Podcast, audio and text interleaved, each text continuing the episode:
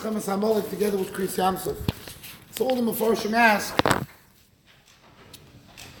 why Dafka these two, inc- these two incidents from everything else? He heard us, What was special about these two incidents? Kriyas Yamsuf and Milchemes Amalek. There's a lot of different approaches.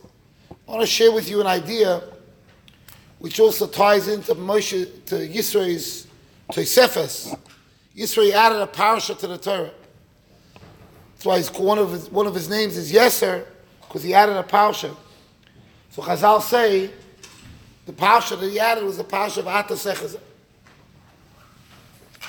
the Chiddushei HaRim asks, if you, every parasha is called by the beginning of the parasha. If you look at Moshe, if you look at Yisro, Ata Sechazah is after he's giving a solution. That's not.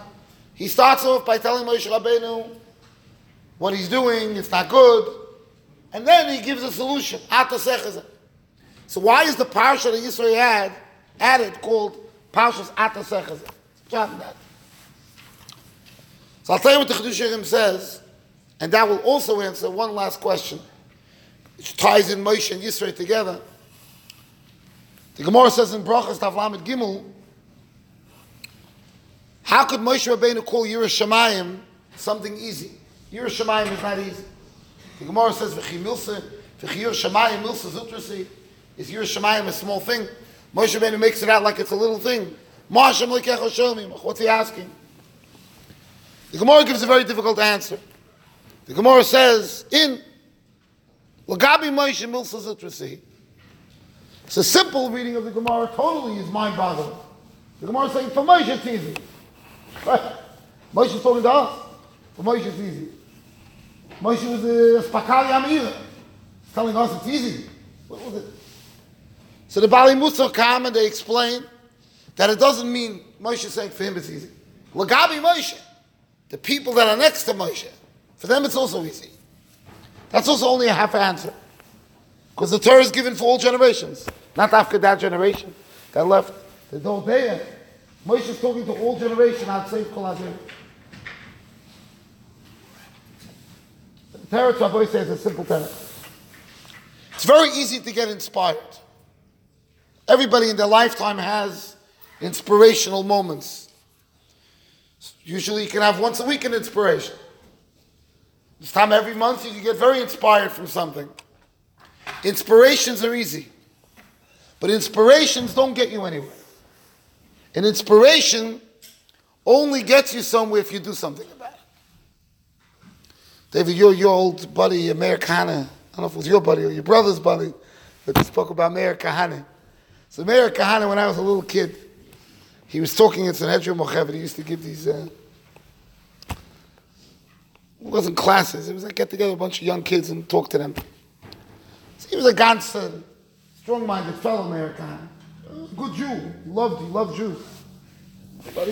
What? He was, he was, a, he was a starker guy. So he said, you know, I want, he, he was one of the first people, the activists with Russian Jewry. So I don't want to say which yeshiva he said he went into, but he went into his, his yeshiva where he went as a bacha. He said, I went over to the Rosh Yeshiva, and again, the name of the Rosh Yeshiva is not relevant. Rosh Yeshiva was an Adam Gadol. Says, I went over to him, I said, what are you doing for Soviet Jewry? What are you doing for Soviet Jewry? And Yeshiva told him, this is not the derech. What you're doing is not the derech. Going out there, you know, bombing, that's not the derech. That's what he said. So he turned to him, so Meir Kahane said, he said, I told him, at least when I come to the Kisei HaKovod, I'm going to say, I did something. Maybe the angel will say I did the wrong thing, but I'll say I did something. You have to be able to tell the bunch you did something. It's a good word. a good word. Years later, I saw this Rosh Yeshiva. And I went over and my guest him about the story. And he said, Mayor was right. Not what he did. But that's what you have to do. Meir was right. You have to do something. You can't sit. Moshe was unique. Moshe did. Moshe saw Vayar, Vayetzi, Yosef The whole Shevet Levi wasn't working. But Moshe was the one who went out to do. Moshe saw a Mitzri healing a Jew, he killed a Mitzri. Moshe didn't just see, he did. The snap boyer beish, like the Vilna Gaon says. Moshe stopped and said, What are we going to do about this? Moshe was a doer. He didn't just get inspired. He didn't just get inspired. Many people saw the Egyptian beating the Jew. Okay. Moshe did something. Just like about Moshe. That was Yisro's koyach. Yisro went and Yisro did. Iyov also was there and didn't agree what was going on in the Mitzrayim. He was quiet. Yisro, Yisro wasn't the person who stays quiet. Yisro did. When his daughters were saved by the bear, he said, you got to call Moshe back. You can't just say, well, a nice man saved us. Got to do something about it. That's how he was able to become. When Yisro saw Kriyas Yamsuf, and then he saw Amalek came, how could Amalek come after Kriyas Yamsuf and fight Klal Yisrael?